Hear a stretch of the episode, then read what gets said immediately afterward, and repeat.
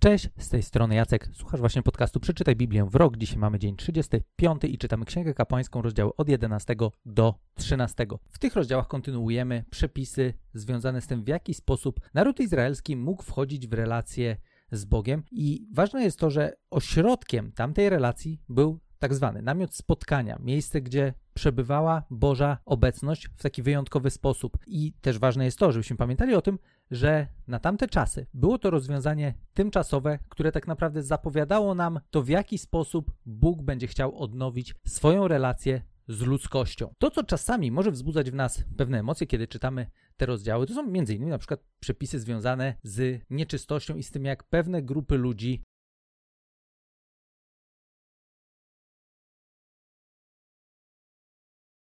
zmagające się z różnymi zwykłymi fizycznymi przypadłościami były określane jako nieczyste. I teraz ważne jest to, żebyśmy pamiętali o tym, że ta nieczystość nie była związana z tym, że te osoby w jakiś sposób były złe, że to, było to był jakiś moralny problem tego, że one miały jakąś przypadłość. To było zwyczajnie związane z tym, że tak jak wcześniej rozmawialiśmy, Bóg w tamtej sytuacji, w tamtym kontekście, w tamtych, przy tamtych możliwościach wymagał tego, żeby zbliżać się do Niego, będąc w stanie swego rodzaju doskonałości. I ta doskonałość zarówno miała być związana z oczyszczeniem z grzechu, jak również z aspektem fizycznym. Więc to nie było tak, że te osoby były w jakiś sposób osądzane, wręcz przeciwnie, one były chronione, żeby przez przypadek, przez swój stan fizyczny nie narobić sobie problemów, kiedy zbliżą się za bardzo do Boga. Znowu, mówimy o Starym Testamencie, mówimy o czasach, które były zapowiedzią tego, w jaki sposób Bóg ostatecznie chciał rozwiązać problem relacji swojej z ludzkością. I na tamte czasy tak to wyglądało. Może to wzbudzać w nas pewne emocje, możemy sobie myśleć, no dobra, ale dlaczego, ale to jest niesprawiedliwe, ale o co takiego chodzi? Ważne jest to, że na to, co dzieje się w Starym Testamencie, możemy my dzisiaj spojrzeć z perspektywy nowego. I chciałbym, żebyśmy szczególnie zwrócili dzisiaj uwagę na jedną historię, którą możemy przeczytać w Ewangelii Mateusza w ósmym rozdziale, gdzie zaraz po tak zwanym kazaniu na górze, najbardziej znanej mowie Jezusa, mowie, która tak naprawdę jest jedną z najbardziej fundamentalnych i ważnych w ogóle przemów w historii ludzkości, Jezus schodzi z góry, idą za nim tłumy. I podczas tego tak zwanego kazania na górze, Jezus opowiada nam dużo o tym, jak wygląda życie w jego królestwie w jaki sposób ludzie, będący jego uczniami, powinni funkcjonować, jakimi prawami rządzi się jego rzeczywistość, po to, żeby człowiek mógł żyć w jak najlepszej relacji z Bogiem. W jaki sposób człowiek powinien postępować, żeby Boga doświadczać i żeby tym Bogiem móc się również dzielić, żeby być światłem dla tego świata, jak to też w kazaniu na górze Jezus powie. I w Ewangelii Mateusza, w ósmym rozdziale, to jest od razu moment po tym, jak Jezus schodzi z góry. I czytamy takie słowa. Gdy Jezus zszedł z góry, ruszyły za nim rzesze ludzi. Wówczas podszedł do niego trędowaty, pokłonił mu się, powiedział: Panie, gdybyś tylko zechciał, mógłbyś mnie oczyścić. Na te słowa Jezus wyciągnął rękę, dotknął go i oznajmił: Chcę, bądź oczyszczony. I trąd natychmiast ustąpił. Pamiętaj, powiedział Jezus.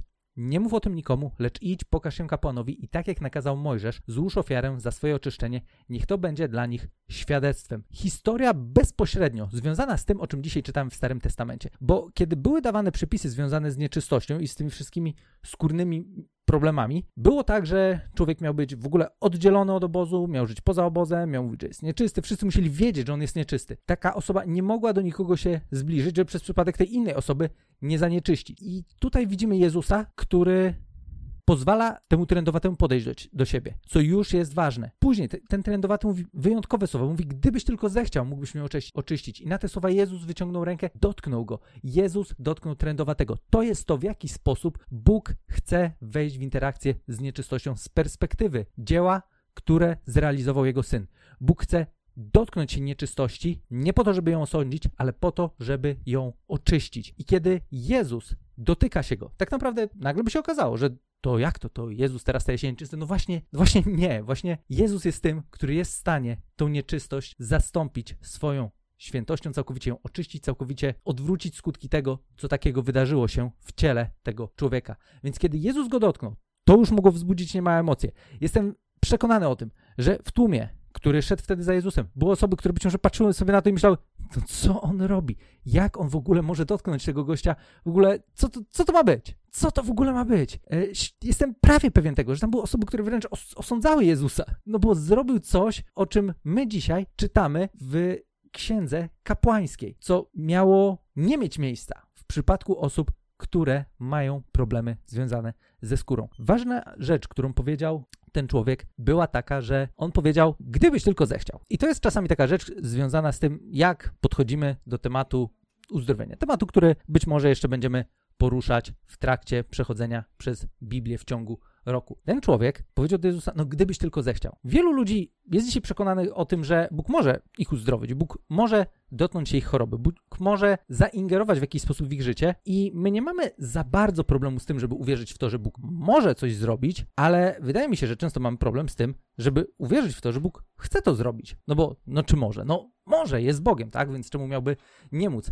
No ale czy chce? No a może nie chce? A może z jakiegoś powodu, no właśnie, coś ma jakiś problem z tym. Może tutaj dużo różnych teorii możemy sobie dopisywać, którymi być może zajmiemy się przy innej okazji. Ważne jest tylko to, że Jezus tutaj nam pokazuje, że tak, że jak najbardziej chce i on to wyraźnie też mówi. Chcę, bądź oczyszczony. I trąd natychmiast ustąpił. I później, co też jest ważne, Jezus powiedział, żeby pokazał się kapłanowi tak jak nakazał Mojżesz, złożył ofiarę za swoje oczyszczenie. Czyli wrócił do tego, o czym czytamy dzisiaj i powiedział, żeby zrobić to wszystko, co było związane z oczyszczeniem, zrobić to wszystko, y, co było związane z tymi przepisami, które były dane w sytuacji, kiedy osoba, która była nieczysta, doświadczyła oczyszczenia.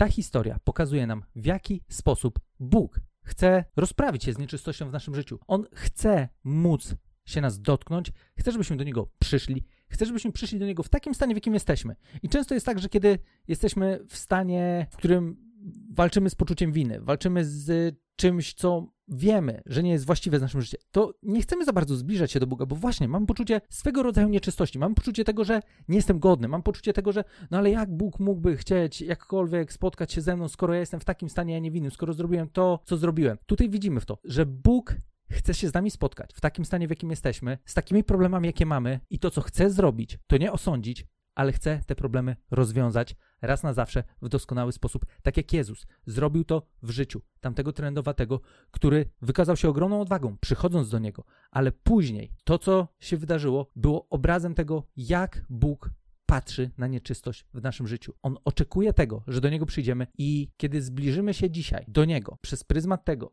co Jezus uczynił na krzyżu, kiedy pamiętamy to, że droga do Boga dzisiaj jest całkiem inna niż ta, którą mieli Izraelici, którzy mieli tylko pewien cień tego, co ma się wydarzyć w przysz przyszłości. My możemy dzisiaj z odwagą przyjść do Boga, dokładnie w takim stanie, w jakim jesteśmy. Nie musimy się martwić o to, czy jesteśmy czyści, czy jesteśmy nieczyści. Nie musimy w ogóle się tym przejmować. Wręcz w swojej, jak, czymkolwiek by się ona nie objawiała, nieczystości, najlepszą rzeczą, którą możemy zrobić, jest przyjść do Boga, który chce nas oczyścić. Boga, który nie chcę powiedzieć, hej, spoko, żyj sobie dalej jak chcesz i w ogóle niczym się nie przejmuj, tylko Boga, który chce przyjść, dotknąć się naszej nieczystości i da na, dać nam nowy start do tego, żebyśmy mogli zacząć żyć życiem, czystym życiem, którym bez żadnych obaw będziemy mogli się do Niego zbliżać, będziemy mogli doświadczać Jego działania, będziemy mogli doświadczać Jego łaski, Jego błogosławieństwa, wszystkich dobroci i szczęścia związanego z tym, że Bóg dzisiaj jest blisko nas i dokonał tego przez osobę swojego syna. Mam nadzieję, że ten odcinek był dla Was wartościowy. Mam nadzieję, że pozwolił Wam złapać